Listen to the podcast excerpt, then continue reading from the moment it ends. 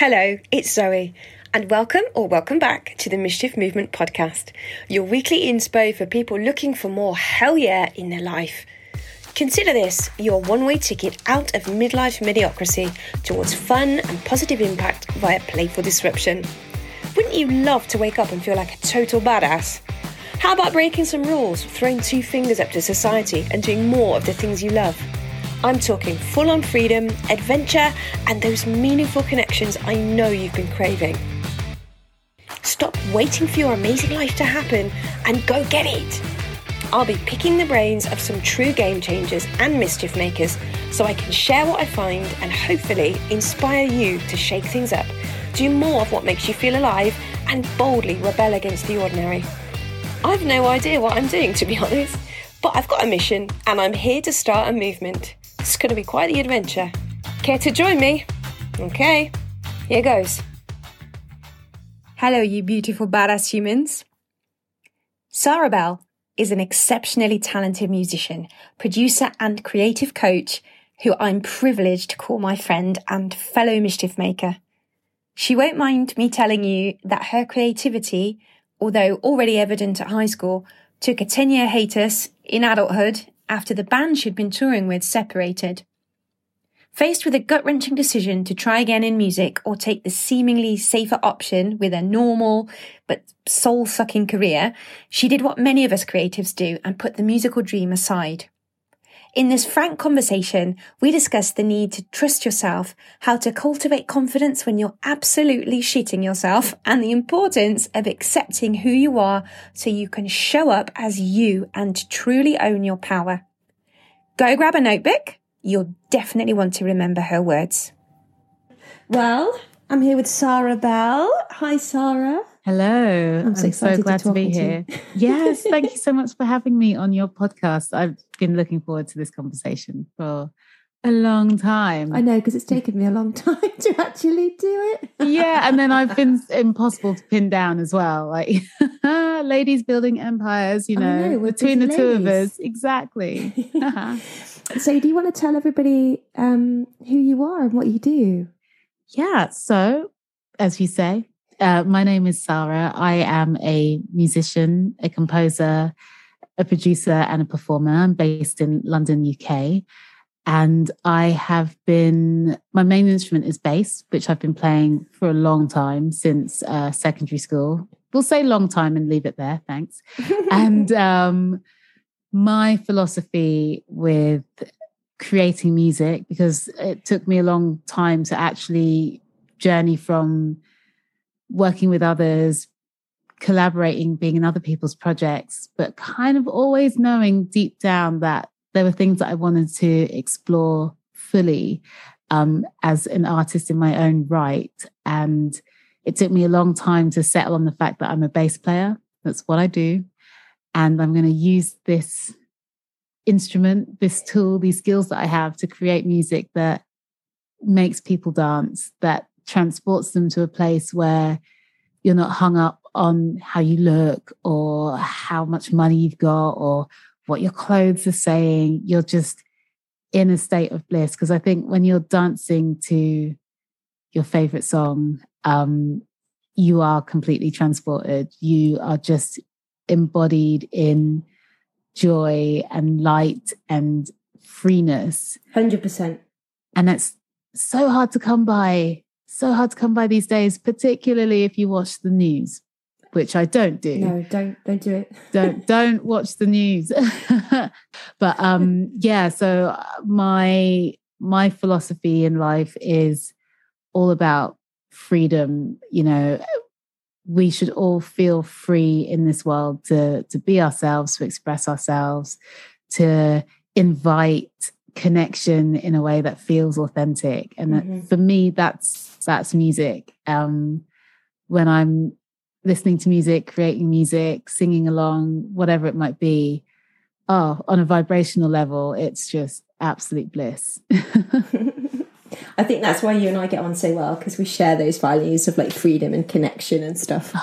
Yeah absolutely. And it's kind of that sort of having that bedrock, that foundation with how you move through life it just gives you, I mean, it just kind of greases the wheels a little bit, doesn't it? It's like, okay, I'm just going to move towards the things, the places, the people that reflect that, you know? Mm. And I think um, even just with our kind of friendship, like that has been sort of undermining part. Like, how can I help you feel free and oh. vice versa? And yeah, I've just, every conversation we've had since our um, fortuitous meeting, um, yeah, has just always filled me with so much joy. oh, bless you. Well, in that case, I'm really glad that everybody else can listen to this conversation because every time I talk to you, I walk away with some kind of gem. Thank you so much for saying. Yeah, I really appreciate that. You're welcome. But I am curious about what you said earlier. Like, was it really difficult to accept that you're a bass player? it's such a cool instrument. Do you know what? It's so funny because um, I describe my journey into being in a band and playing bass as completely accidental. Um, I was at school hanging out with a group of friends. We were known as the Nerd Herd. Um, and I'd recently, through sort of like standing up for myself and deciding that, you know, it's not very nice to pick on and bully people. I kind of got kicked out of the the towny crew, um, the sort of trainer puffer jacket crew, mm-hmm. and I'd done a couple of lunches on my own, sort of sat in the um, I was going to say sat in the gardens. Like where did I? I mean, I went to school um, in Camden, so it's quite leafy. Went to Parliament Hill Girls School, and um, we've got a bit of lawn or whatever. So I sat, done a few lunchtimes by myself, a few lunchtimes in the library, and eventually um, one of my best friends now, um, who I've known since secondary school, she was like, "Oh, do you want to? Do you want to just hang out with us?" so there I was. I was sort of taken into the, the kind and caring bosom of the nerd herd, and we'd sit around and. You know, they were giving me a music education, like through things like what we were looking at the NME and really got into 60s rock and roll, 60s music. We dressed like mods, going to school. So eventually, the Nerd Herd, which we were, I was now part of, they were forming a band, and someone else was billed to play bass, you know, and it was all set up, and I was still fairly new in the friendship and kind of like hanging around and secretly longing to be included, but you know, they were four piece, and that had been decided. And then one day it transpired that you know she really wasn't that keen on playing the bass, and they said, "Oh well, you play clarinet." do you want to play the bass? It's like, well, not really. Can't I play guitar? It's like, well, no, she's playing guitar. It's like, oh, okay, well, um, I'll sing. They're like, well, no, she's singing. I was like, okay, fine. I'll play drums. Like, well, she's playing drums. It's literally bass or nothing. So I was like, oh. bass or bust, huh? Bass or bust. And so I reluctantly was like, okay, fine. I swapped my school orchestra clarinet in for the school bass Personally, I think you're going up in the world there. Yeah. I mean, my poor mum, when I came home, she was like, Where's your clarinet? And what the hell is that? this giant case took out this like white pearlized bass and was like, Yeah, I'm uh I'm in a band now. She's like, What happened to a clarinet? What happened to the orchestra? I'm like, Yeah, don't do that anymore and I just saw like a small piece of her, piece of her heart break. and she still says she's like, "Oh, but the cla- you just looked so beautiful she, playing to be quite honest with you, she was just worried about whether you were going to get your bass stuck in the doors every time you got on the tube. No, I did that. I do that. yeah, but yeah, a reluctant bass player. I kind of signed myself up. I never, in a million years, had thought about playing bass in a band. Um, and then, yeah, we kind of went through school in this band. Our foursome became a trio, and we carried on, carried on playing through uni. Um, at towards the end of my uni studies, well, I think just after the end, I um, was approached by a mysterious character who somehow got my phone number and um, answered this call, which was, "Do you play bass?" Like, who is this? what? It's like you know, I got I got your number from a contact, and I'm wondering if you'd be available to join this tour. So, okay, tell me more. Supporting bloody Public Enemy. Oh, what? Yeah, crazy. So I joined this band and um, I was on bass and he, um, the band was called Ezra Bang and Hot Machine. And my previous band was called City Lights. Just you know, fair representation. Give it to the girls. Mm-hmm. Um, but yeah, Ezra Bang and Hot Machine. And he originally was like a he's a singer rapper. He's from America. Very fucking cool. I was super intimidated just by his like creative strength. Um, he really knew what he wanted. He didn't mince his words at all. And uh, working with him and sort of like rising up to this these challenges that now became you know we're playing shows for like vice magazine we're supporting public enemy we played at glastonbury we went out to america played shows and i was still in this frame of mind like this is an accident i'm not really a bass player i don't really deserve to be here i didn't own it because i didn't think i deserved to and looking back i do really regret that Mm. um but yeah he um working with him made me an infinite infinitely better musician. And it's just he would call it like we were rehearsing once and so it's myself on bass we had a synth player two synth players a drummer he would sing and rap. We were this like sonic onslaught punk rap kind of mishmash of just kind of cool and intimidation all at once. And um, we're sort of rehearsing and he kind of stopped he was like okay stop stop looked at me pointed at me and was like are you even thinking about what you're doing right now? It's like oh my god that is so rude. But no i i actually wasn't. So yeah good call. But i really did level up playing with him. And then as all good things do it eventually came to an end. I mean running a band of kind of you know big personalities and on a tiny budget that involved a lot of ryanair transport to and from berlin um, because half of us were based there and trying to get tours organized etc etc it basically just imploded and i was bereft like it was like it's the big the biggest breakup i've ever experienced you know and for a while i couldn't even listen to music it was so painful oh God. and then I sort of had this choice. And I remember having a conversation with my brother, and he was like, Look, well, you're at a position now where you either pick up the music stuff and go hard, or you pick up your career. Because the whole time I was working as an event manager, um, he's like, You know, you can go, go hard on, on one, but you can't do both, sort of thing. That's, that's, the rationale I'd arrived at in my head for some Mhm. stupid reason. So I thought, okay, I, I did the quote unquote safe thing and thought, okay, I'm going to invest in my career. I'm going to push really hard. I'm going to climb that ladder. I'm going to get that fat paycheck. I'm going to get that title. And, and then once I've got all of those things, I've got, I've got everything. And then I'm going to do music. So many of us do that though. So many of us are faced with this kind of, you know, this route that would be amazing but feels really unsafe, or this route which is not nearly as amazing, but whew, that comfort zone Oh my God. and it's, yeah. And it's like the path that we are socialized into thinking is the right one, is the safe one, is Mhm. the correct thing. And, you know, yeah, for some people, that works. I mean, when you scratch the surface, you know, works it has there's it works in the sense, you know, can you pay your bills? Can you afford nice things? Yeah. But does do you feel fulfilled? Does it work in that Mm. regard? And for me, oh, it was like chasing a sense of fulfillment that I was missing because I wasn't playing music. And so I just kept pouring more and more and more into this career situation, climbing these ladders against the wrong walls, getting to the top, you know, and only to find there's another ladder. It was just Mhm. endless.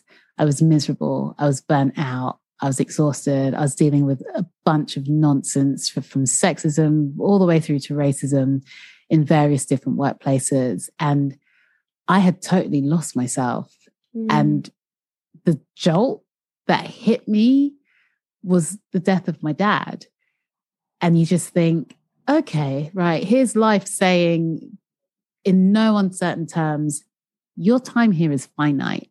Mm. What the F are you going to be doing about it? And I just thought, I don't want to do another, what, 40, 50, 60 years of this. This is endless yeah. because I'm not finding I'm, you know, I'm not getting the dividends from this sort of rat race. You know, I might earn a bit more money, but everything's more expensive. I might earn a bit more money, but then I've got to pay for that holiday to forget the fact that I hate my life. you know, it's this endless cycle.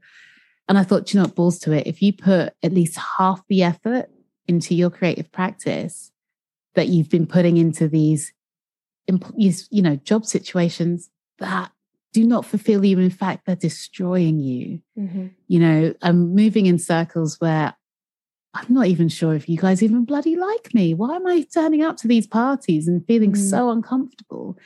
You know, um, so I quit quit my life as it currently was. I went and studied an MA in music. And the whole while I was thinking, right, okay, I'm just a bass player. What the hell am I going to do? And I'd also had enough experiences along the way to be like, I do know that if I'm going to do this music thing, I need it to be my voice. It's got to feel like me. I don't want to get bullied off a project. I don't want to get told what I can and can't do. I really want to explore my musicality fully. And things started to move only when I accepted who I was. You play bass.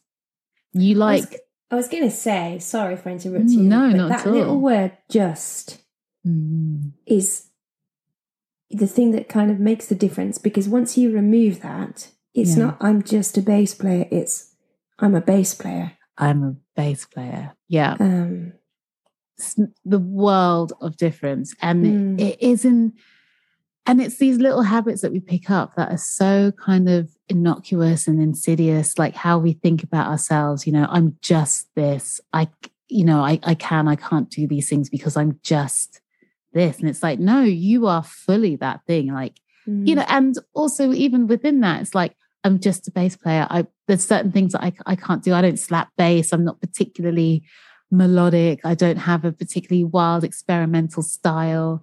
You know, I I just I love a groove. I hold a groove and I write groove based music that gets people grooving. and I, I'm okay with that now, uh, you know. And I spent a long time feeling that I had to be something else.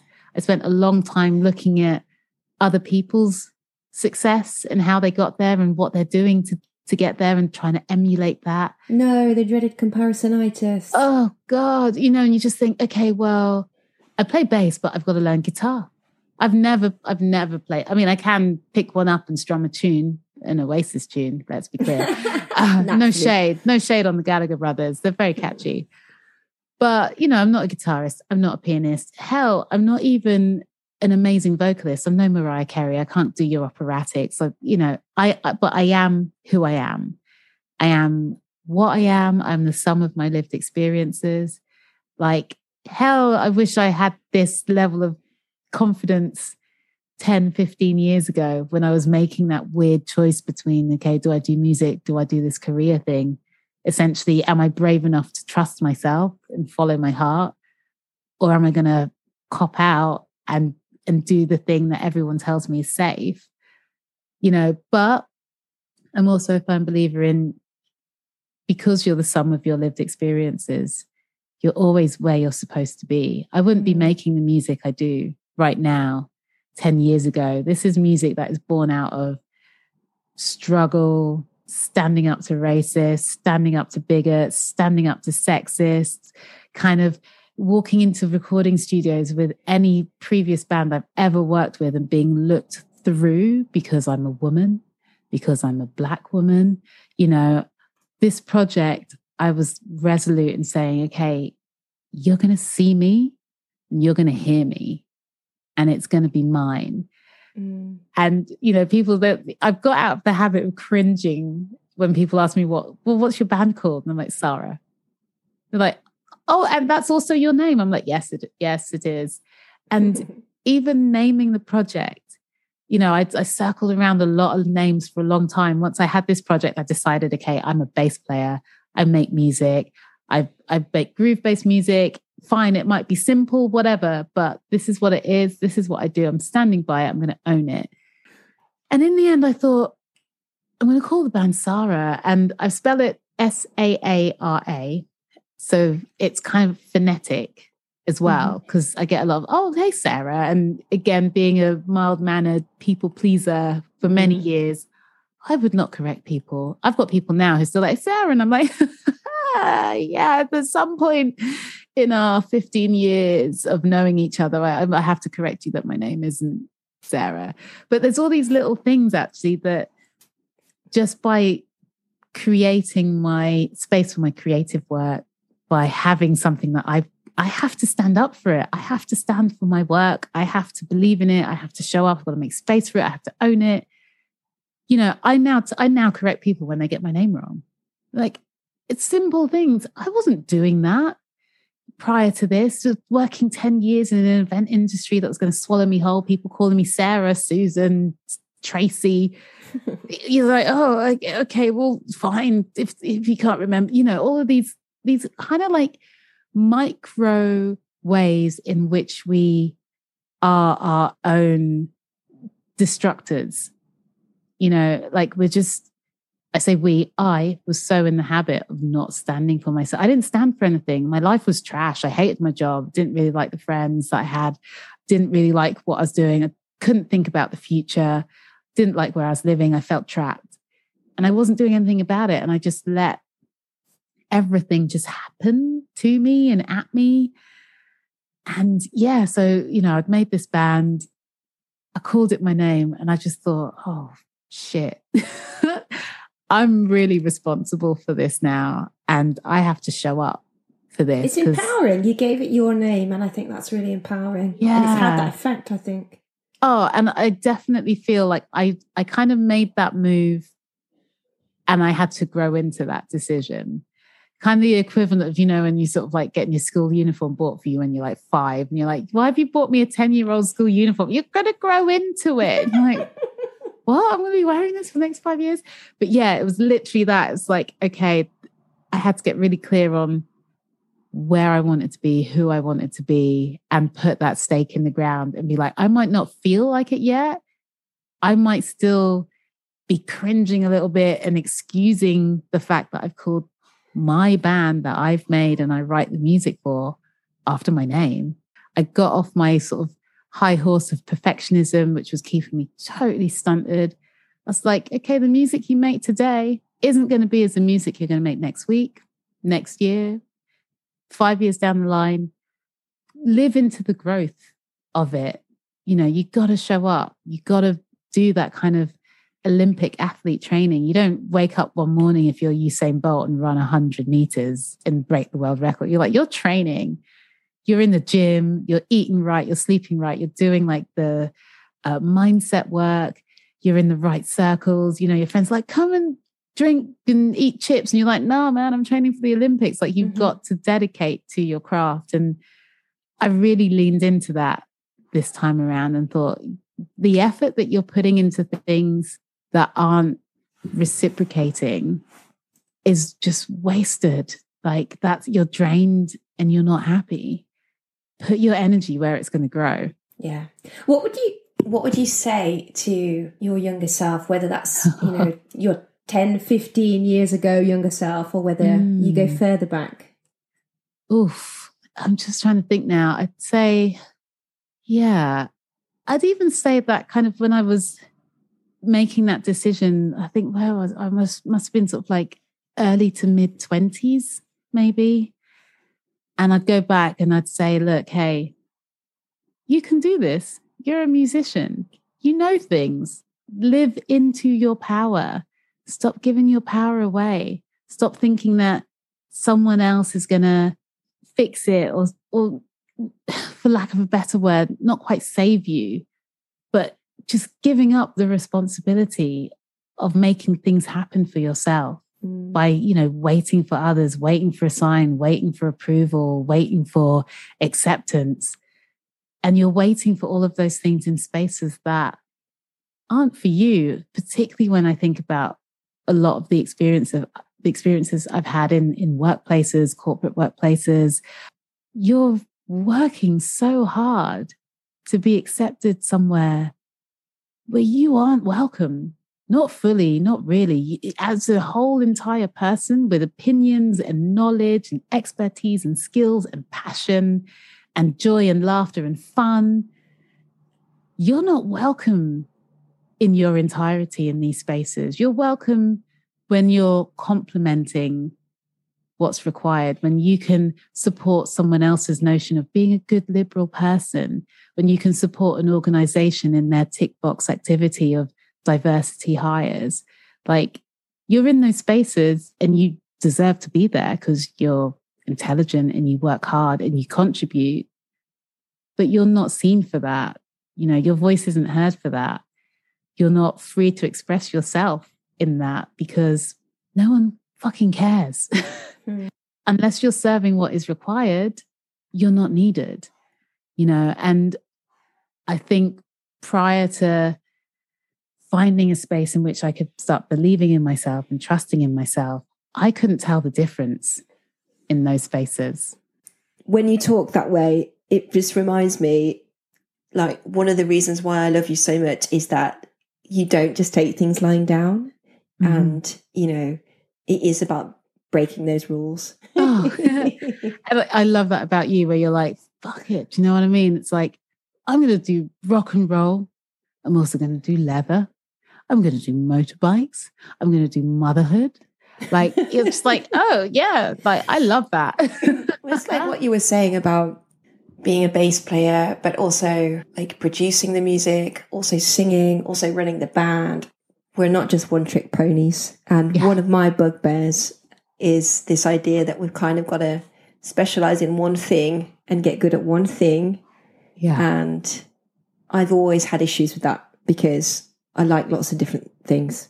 Yeah. Um, you know, you know, and the term being bandied around at the moment is multifaceted. Mm.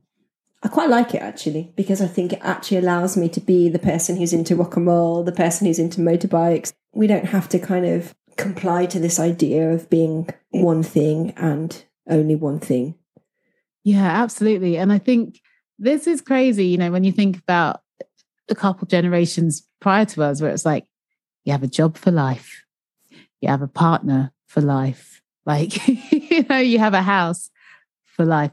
Everything is so transient right now. Mm. You know, like, I'm not saying that's a, a good or a bad thing, really, but I think it's about just recognizing that we are so much freer now to just follow the things that inspire you. It doesn't always have to mean things like it doesn't have to be, you know, the bedrock of who you are and you get to change your mind. And I kind of think of it as like, you know, it's just sort of come to me now, but that kind of like the David Bowie effect or the Madonna effect, like you can wake up tomorrow and be a totally different person if you want. like change your hair, change your clothes. And it's kind of just living into that. Why cut something off because you've made a decision that you're going to be about one specific thing? It's like, yeah, you hmm. can be multi passionate. Yeah. Well, I mean, it also goes back to what you were saying about do I focus on the career or do I focus on the music? Yeah. You know, yeah. And I think if there's one thing that I would really hope that, that any listeners would take away, it's that you can actually do both.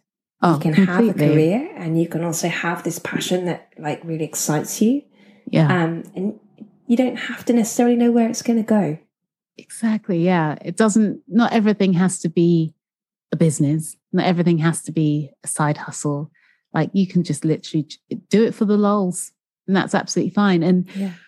I think the idea, particularly for me, it's, you know, when I think about that kind of quote unquote career thing, you have to be something, and to be something, you have it's a job like your job is who you are, you know? And for me, to do music and have space for music and to be an unsigned artist in this world, which I mean, big up Spotify. I love it because the the variety that is at your fingertips and the algorithm that can just DJ you into experiencing mm. music that you would never have heard otherwise. Yeah. Big fat tick.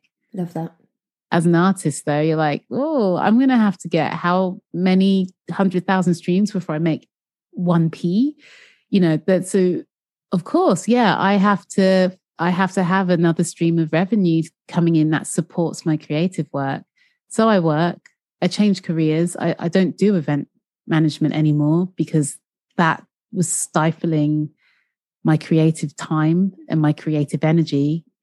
So actually, I moved to having something that's a bit more balanced and making a decision about what is it that I want to be giving my energy to? And then how can I support that in in in the world of work where I can still turn up and be me and give energy, but still have enough left in the tank for when I get home, I start my second job, which is running my band. Mm-hmm. You know, I'm a musician, but you know, one is my job that I'm employed to do. One is the the job that the taxman is taxing me for, and one is something that I am creating. You know, if someone stopped me in the street and they says, "Okay, well, what what what do you do?" Well, I'm a musician. It doesn't matter if I'm uh, making millions or if I'm making pence. What matters to me is that I'm fulfilling and being honest with my creativity. Have you got a kind of career highlight so far in your creative practice of either playing bass or producing music or? I'll be included in a book hopefully next year. What? Yeah, I contributed to. She's a musician and producer, and she's writing about creative confidence but we met and we spoke and you know i was telling her i've just started this coaching business. I'm really interested about helping people feel free creatively. And that's what her music seminar so her section of the event was talking about creative confidence and how to break through blocks. So the idea is for each chapter that she's written she's got uh insert from i think she's working with a psychologist and then i'll be sort of a, a coach and creative and off the back of each topic it's kind of bringing in a bit of personal experience well at least with my part a bit of personal experience with a bit of coaching with a bit of this is in real terms how it might feel as an experience to mm. have a lack of confidence or to be dealing with comparison itis is what i call it um so yeah so kind of with my music work taking me to places you know i rocked up to this conference on my on my own. And i think another thing i've learned recently is when you are empowered to go alone you are so free in life. Like and when i think about the amount of time i've wasted and opportunities i've wasted because i've been waiting for someone to come with me. Mm-hmm.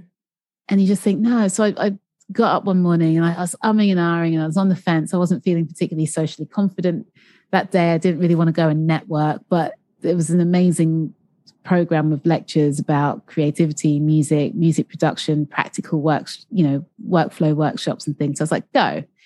So I went, went to this day, feeling quite sheepish and shy, had a, lots of lovely conversations, but wasn't really sort of in the rub shoulders networking vibe.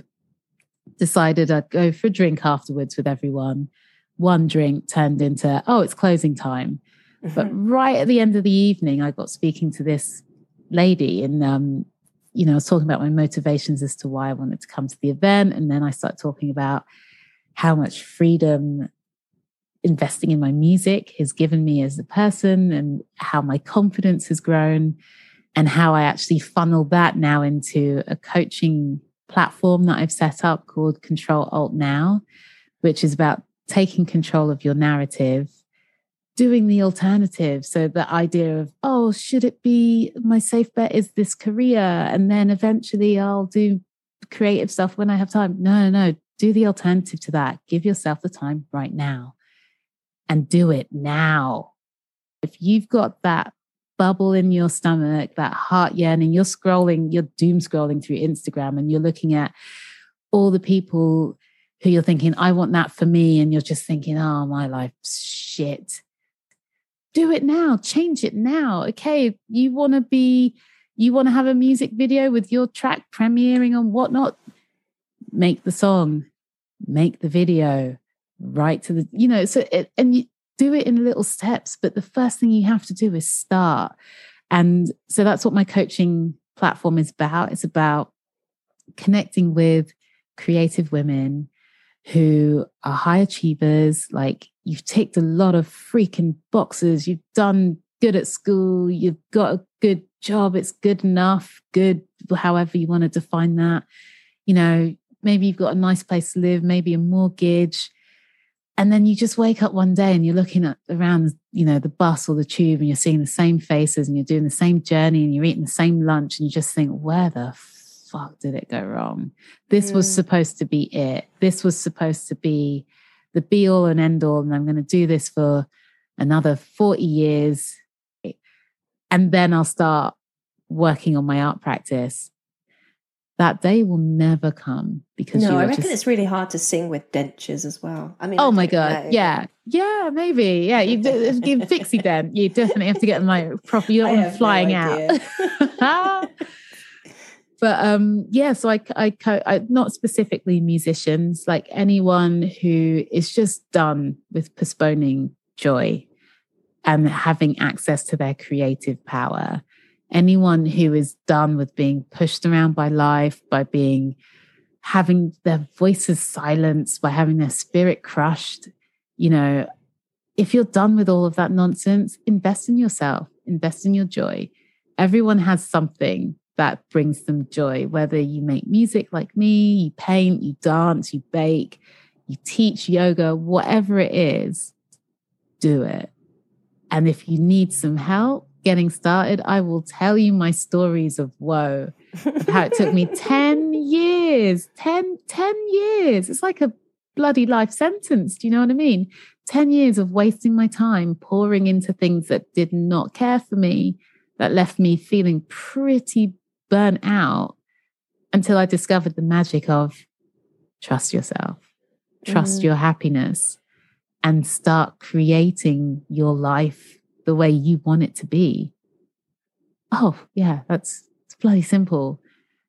But there's a lot of things that you have to dismantle, work through, confront. And that's where my coaching comes in. I help creative people get moving in that journey. And even if you're doing stuff now, if you want to level it up, you know, it's just about not holding yourself back anymore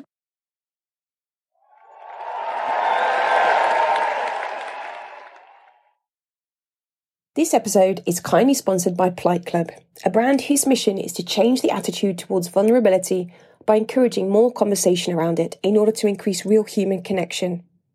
When you can express your feelings constructively, you can work through your fears, open your heart, and find your place in the world. The vehicle for these conversations is clothing, or connection clothing as it's become known. Connection is one of my core values, so I'm thrilled to be able to partner with Plight Club so we can join in our collective goal of bringing people together and helping you rebel against staying the same.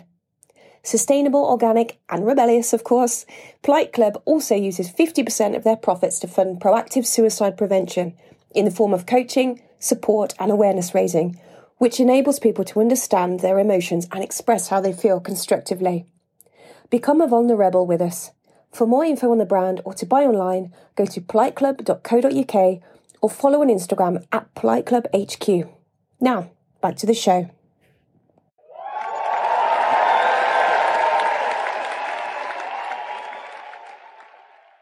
One thing that blew my socks off um, was the the song that I was told isn't me, and I should stick to writing things that are more fun, tropical, and Caribbean flavored.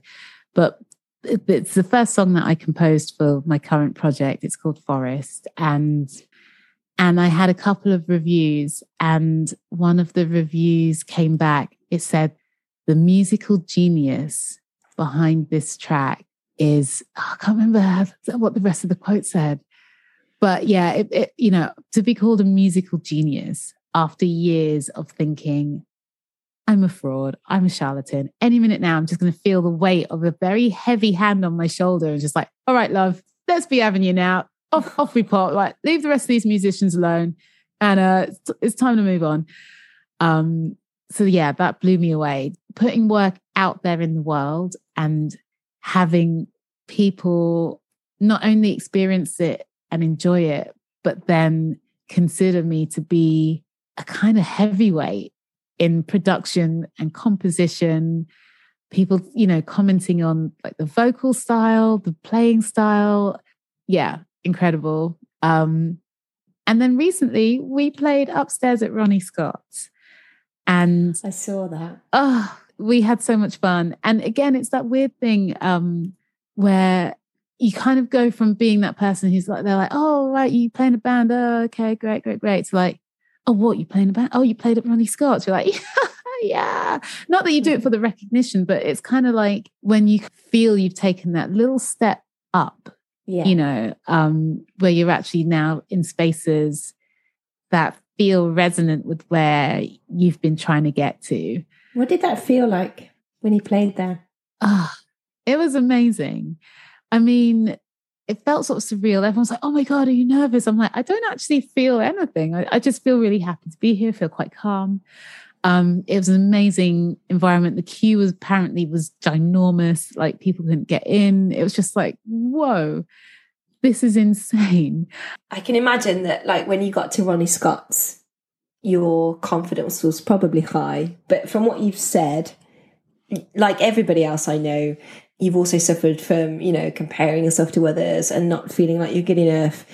What do you do to get that little self saboteur back in his box? Ooh, yeah. And I mean, even when you say, oh, you know, approaching Ronnie Scott's and confidence is high. And I think the beautiful thing about working with the amazing musicians that I do, I'm so grateful to them for being part of this project and just really trusting me um, with this vision. But you know, I kind of have to be strong for them because if I'm losing my shit, then what the hell?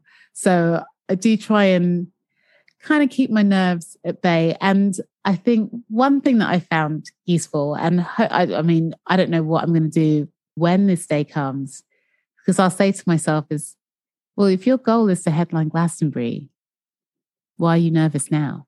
And every gig is important, don't get me wrong. Um, but you just think you've got to learn to control your nerves because actually, where you're going, the journey that you're on, you're going to be playing bigger venues to more people with more complications down the line. So save it for then. And it's kind of like with each level up, it's like if you're turning up with authenticity and integrity and trust, then actually you're not nervous, you're excited mm. because it will be what it will be.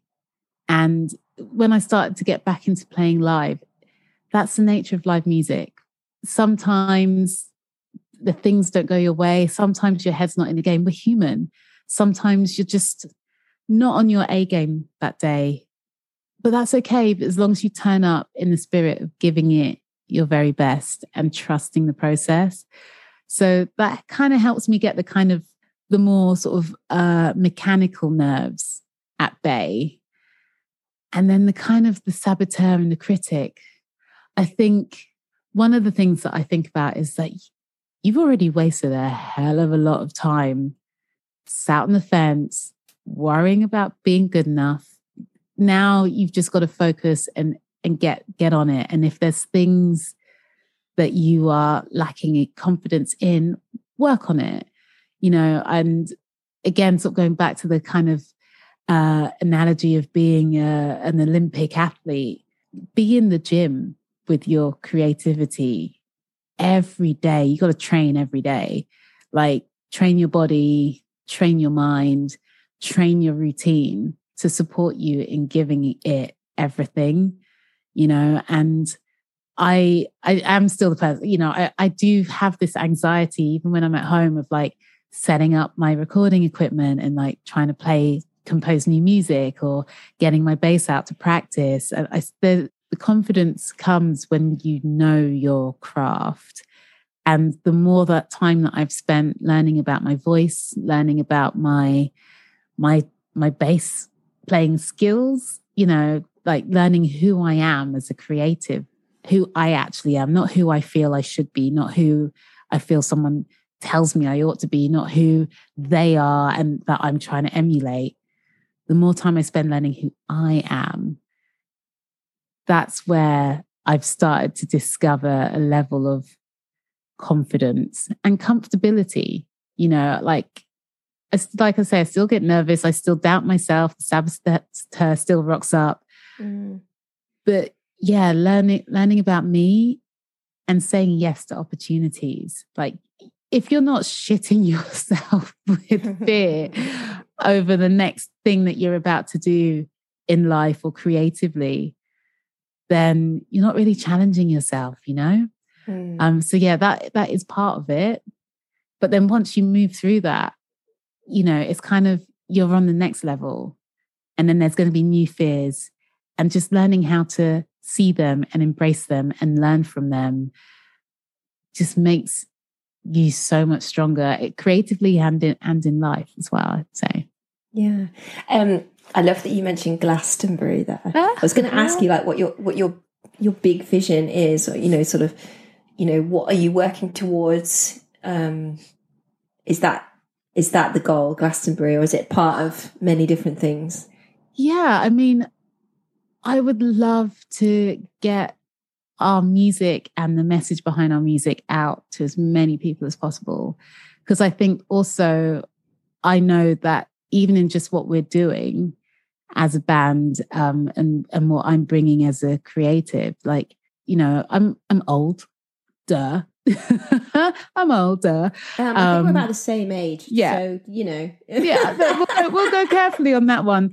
But there's this premium put on youth. There's a premium put on like looks and beauty and sort of thinness. There's a premium put on um, kind of long flowing hair and Aryan looks and wave like you know i'm i'm none of the things that particularly in the music industry people are going to put put their bet on and go yeah boom i'm going to i'm going to drop a ton of cash investing in in this project you know and I would love to be able to disrupt the scene in a big way with the music industry. I'm a woman, I am black, I'm not from uh, power, influence, familiar, you know, hereditary money. I don't have connections. Like I'm literally grafting from the grassroots up. And I write my own music, I produce my own music. I've got a tongue in my head and I'm not afraid to use it. I will tell you what I think. I'm not going to co- cooperate with bullshit. Like, I am not what is out there as standard in the music industry. And I think being able to get on a platform as big as Glastonbury, as big as some of these huge festivals, and just say to anyone else out there who feels that they're too old or they're too this, too that, too undesirable in whatever way, shape, or form that they're currently battling with for themselves, to say, do you know what? Fuck that, you can do it. Because if I did it, you definitely can. And you should and you must. I'm speechless. I, you got my bet anytime. anytime. Yeah. I was going to ask you if you'd always been a rebel, but then I realised that you hadn't because you were part of the nerdhood. So we were kind of rebellious in the sense that I mean, um, we you know would purposely forget our PE kit so that we could go to the library instead of doing sport. um, and I mean, during that phase, particularly when we hit our mod phase, um, there was a time that we may have engineered some identification documents in order to get into clubs when we were younger. and yeah, listen to this. Tried that one. We were going to 60s nights, right? You know, it's not like we were clubbing and trying to get into sort of like fabric or passion. No, we were we were queuing up, going to the WAG Club on Wardour Street um, for a night called um, Time Tunnel, which was amazing for like 60s music, dressed as mods. Um, the bouncers were like, um, should you? And one of our friends, my the friend that I referenced earlier, who's who's quite um petite, and he was like, oh, I'm not sure. Uh, how old did you say you guys were? And she's brilliant because she just flipped the script. She was like, don't discriminate against me because I'm small. How dare you? and then from that point, it was just, he'd see us come and just be like, all right, you know. Before I let you go, because um, this has been such an amazing chat. I've loved every minute of it. How do you then add a little bit of mischief to your daily life? Like I say, it's I try and challenge myself every day um, by getting out of my comfort zone um, and doing something that that feels a little bit scary, that feels a little bit dangerous. I mean, I last weekend, I actually played my very first solo show. Oh, which is me on vocals with the bass. That is it. Strip back. And oh my gosh. I mean, again, I was in this weird state of, I actually didn't really even feel like I was processing what I'd signed up to. And then there was a moment where they called my name to go up on stage, and um, I was like, oh, I actually haven't really thought about this. But it went really well. Um, and I really, yeah, I've really enjoyed it. I think something that I will definitely be doing a lot more of. Where is your favorite place to hang out on social media and how can people find out more about you? Yeah, so uh, I'm an Instagrammer. Um, haven't quite made that transition to TikTok. It just confuses me. Ah, uh, you'll need both. Yeah, I'm just like, it's uh, what's happening? How do you even find people? No idea. So Instagram is is where you'll find me. Uh, on the music side of things, you can search for Saara Music. So that's S A A R A Music if anything, you can find all of my contact details on my website, which is saara.co.uk, S A A R A.co.uk. And for my coaching platform, it's control alt now dot uk. Uh, so yeah, if you're interested in working with me, you can also check it out there. Awesome. Thank you so much for joining me. It's been a pleasure. I've absolutely loved this. I could talk to you all night. Thank you.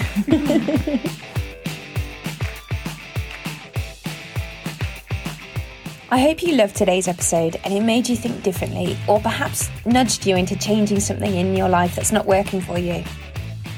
I'd love to give you a shout out right here on the podcast too. So let me know what you think, what you'd like to hear more of, or how you've been inspired by what you've heard.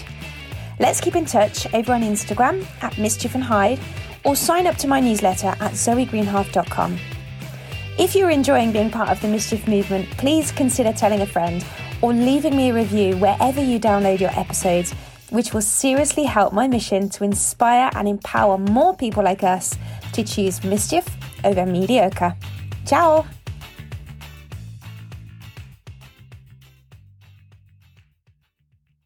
Watch out, Parkinson. Got a new tick in town.